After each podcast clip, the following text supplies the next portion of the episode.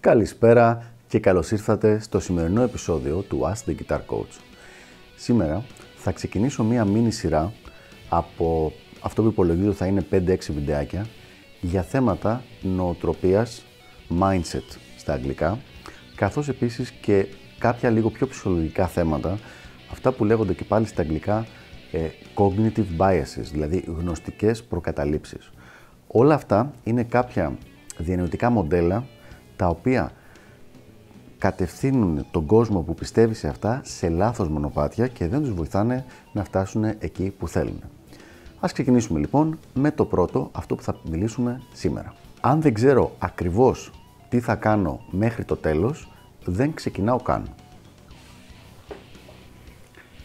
Μία πάρα πολύ συνηθισμένη λοιπόν γνωστική προκατάληψη, η οποία λέει, όπως είπαμε και, στο, και στην ερώτηση, ότι άμα δεν ξέρεις όλη τη διαδικασία, δεν ξεκινάμε καν το πρώτο βήμα. Σκεφτείτε κάποιον ο οποίος έχει αποφασίσει να περπατήσει από την Αθήνα να πάει μέχρι ας πούμε την Θεσσαλονίκη. Όχι απαραίτητα να περπατήσει, μπορεί να είναι με το αυτοκίνητο. Και ο δρόμος ο οποίος ξέρει ο ίδιος αυτή τη στιγμή, ξέρει γενικότερα ότι μπαίνει Αττική Οδό, θα βγει Εθνική Οδό και μετά θα πάει ευθεία πάνω μέχρι τη Θεσσαλονίκη. Αυτά λοιπόν είναι, αυτή είναι η γενική οδηγία. Αλλά συγκεκριμένα δεν το έχει ξανακάνει ποτέ. Άρα το, αυτό που έχει κάνει είναι να μπει στην Αττική Οδό και να μπει στην Εθνική Οδό. Ένας άνθρωπος ο οποίος έχει αποδεχτεί αυτή τη γνωστική προκατάληψη δεν θα κάνει ποτέ αυτή τη διαδρομή γιατί το comfort zone του του επιτρέπει να πάει μέχρι κάποιο σημείο στην Εθνική Οδό και μετά είναι μεγάλο ρίσκο για τον ίδιο και για τον εγωισμό του να προχωρήσει παραπέρα. Μία πιο συνηθισμένη παραλλαγή του ίδιου θέματος έχουμε στην εξής έκφραση. Αν δεν ξέρω κάτι να το κάνω καλά, δεν το κάνω καθόλου. Αυτό λοιπόν προϋποθέτει ότι πρώτα κάνεις κάτι καλά και μετά ξεκινάς να το κάνεις. Το οποίο όπως καταλαβαίνουμε είναι, μια λογική, είναι λογικά αδύνατο.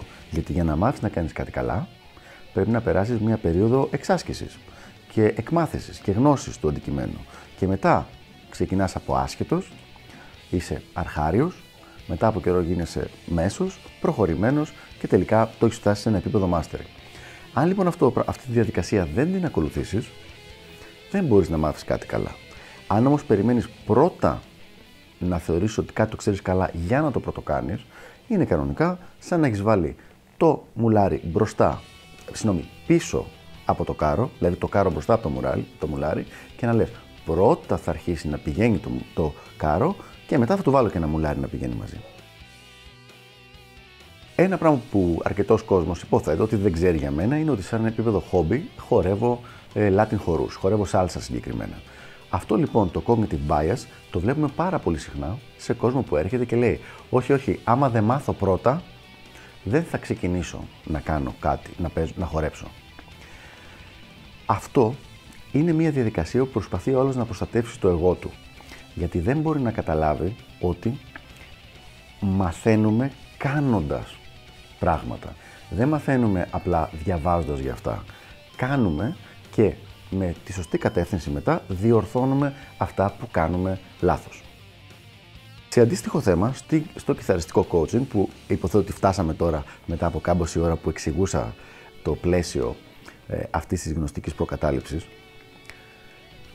μπορώ να σας πω με σιγουριά ότι μου έχει συμβεί να έχω ανθρώπους οι οποίοι να αρνούνται να παίξουν μπροστά μου. Δηλαδή να έχουν έρθει για coaching, να έχουν πληρώσει, να έχουν γραφτεί στο όλο πρόγραμμα και όση ώρα μίλαγα και τους έδειχνα εγώ ωραία μια χαρά, όταν τους έλεγα παίξε μου κάτι, ό,τι και αν ήταν αυτό, όχι, σκάλωμα εκεί πέρα.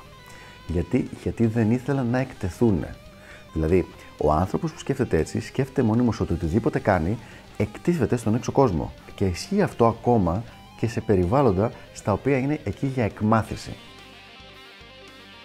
Ιδανικά, αυτό που θα έπρεπε να κάνει ο κάθε μαθητής και σε οποιοδήποτε πράγμα, όχι μόνο στην κιθάρα, είναι όταν έχει κάποιον να τον κοουτσάρει, να, να κάνει αυτό για τον οποίο τον κοουτσάρει όσο δυνατόν περισσότερο γίνεται και να ακούει πάρα πολύ προσεκτικά τι του λέει ο coach σαν διορθώσεις.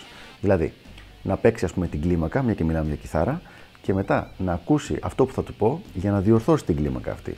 Δεν γίνεται να ξεκινήσει από την αρχή ξέροντας και κάνοντας το τέλειο το όλο θέμα.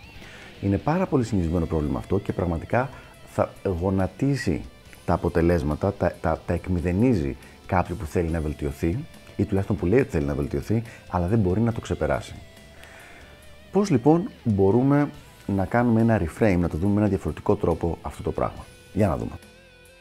Αυτό που λέω πάντα στους μαθητές μου είναι το εξής.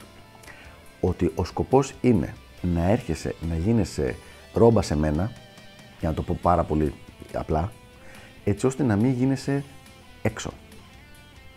Με αυτόν τον τρόπο καταλαβαίνει ότι η δική μου δουλειά είναι να τον δω στα πιο αδύναμά του και αυτά τα δύνατα σημεία, τα, τις αδυναμίες του, να τις γυρίσουμε ώστε να γίνουν κάποια στιγμή ακόμα και δυνατά του σημεία.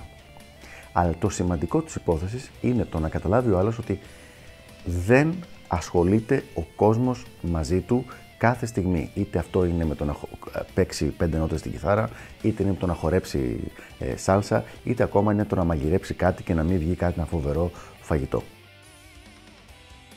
Αν δεν είσαι ok με το να εκτεθείς λιγάκι, δεν υπάρχει ποτέ περιθώριο για καμία βελτίωση. Γιατί ποτέ δεν θα δεις τα αποτελέσματα αυτού που κάνεις, ώστε να μπορέσουν να διορθωθούν και να πάνε στο επόμενο βηματάκι. Αυτή λοιπόν ήταν η πρώτη μας γνωστική προκατάληψη, ελπίζω να βοήθησα λιγάκι και τα λέμε στο επόμενο βίντεο με την επόμενη. Γεια χαρά!